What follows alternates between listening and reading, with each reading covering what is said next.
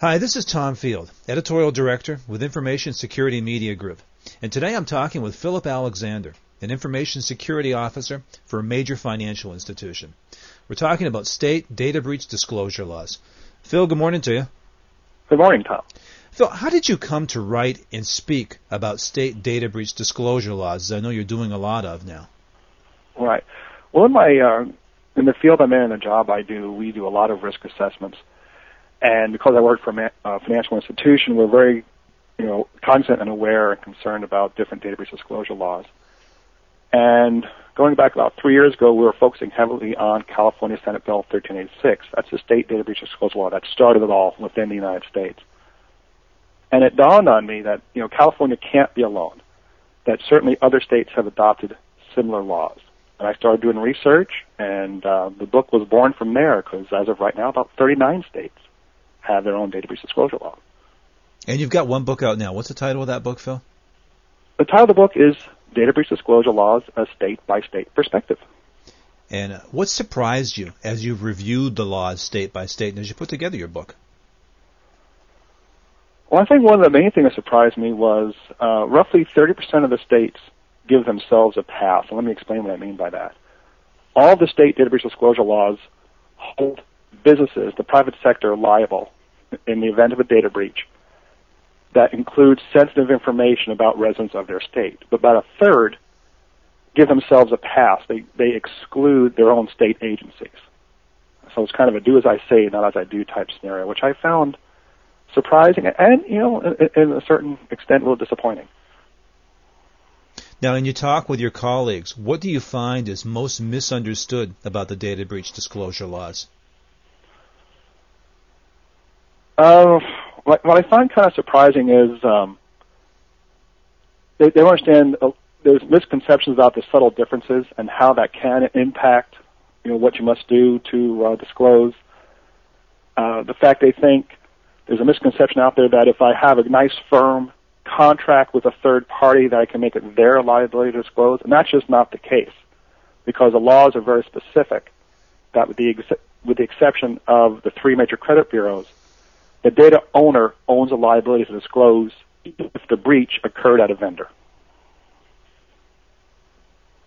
Now, as you have researched and you've written and you've spoken about the topic, the number of states with data breach disclosure laws has increased, correct? That is correct. Number now today? The number today is uh, currently 39 states, but I also want to add that currently, of the 11 that don't have such laws in the books, six states are debating such laws right now. Okay. So they're at very various levels. So we see states coming on board. What other trends do you see as you survey the states? The states are really starting to tighten down on use of personal information, and uh, most notably are social security numbers. I see that as a major trend. In fact, one of the trends, or one of the recent laws, was uh, one passed by uh, Minnesota. In fact, it's not even scheduled to go into effect until July of 2008 which basically says you cannot sell the social security number of a resident of the state of Minnesota. Now that, I mean, the impact on there is, is to be seen. But for example, right now the three major credit bureaus have said that they will, that they're going to truncate the social security numbers of residents of Minnesota effective uh, July 1st next year. So they're quickly taking action, as you know. They say July 1st. Often people wait until you know June 30th, but you know in this case they're really getting proactive about it. Well, I think I think that's important because one, you know, they're they're hoping. I, I've talked to some of my peers and other financial institutions, and they're hoping there's some kind of carve out or exception made for financial institutions and banks engage in anti-fraud activity. You know that we that they can in fact use a, a whole social security number, but I wouldn't bank on that. And like you said, you know, uh, a project of, of these size, in other words, preparing for truncated social security numbers, is not something you do overnight.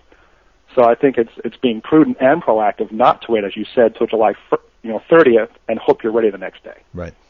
Yeah. Now, Phil, you're producing a webinar on this topic now. What's the big takeaway in that presentation?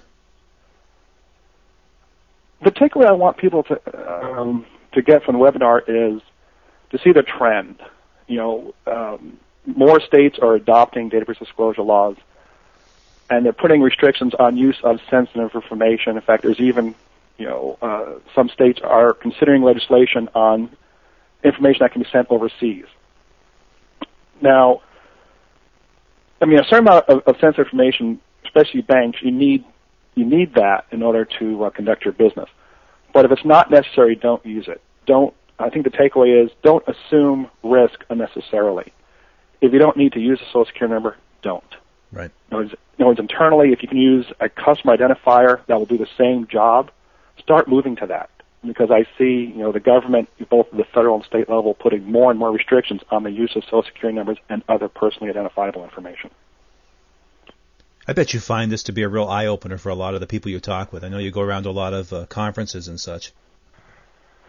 You know, it is. A lot of people say, "Well, I encrypt my data so my data's secure," or or I've sent it to a third party. I have a very strong contract with them, so I'm secure. Well, you know, not necessarily.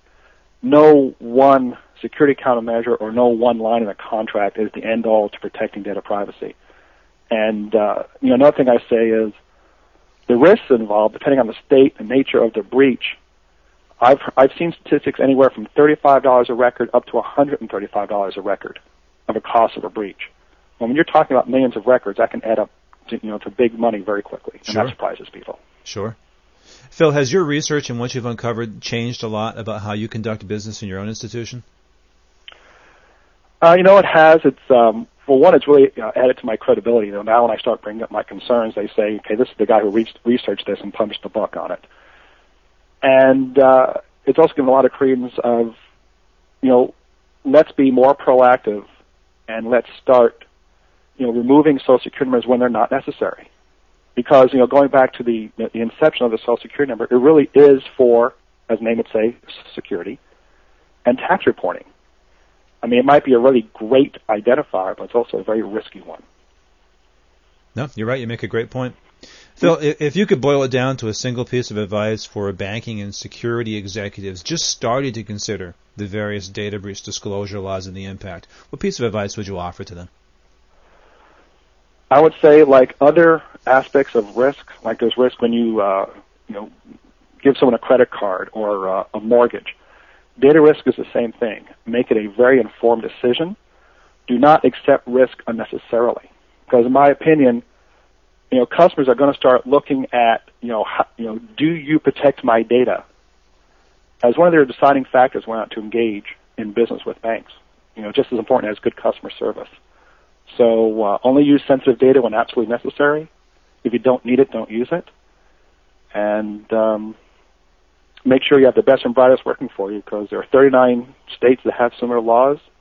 More are coming, and it's only going to get more complex and uh, more involved as uh, time passes.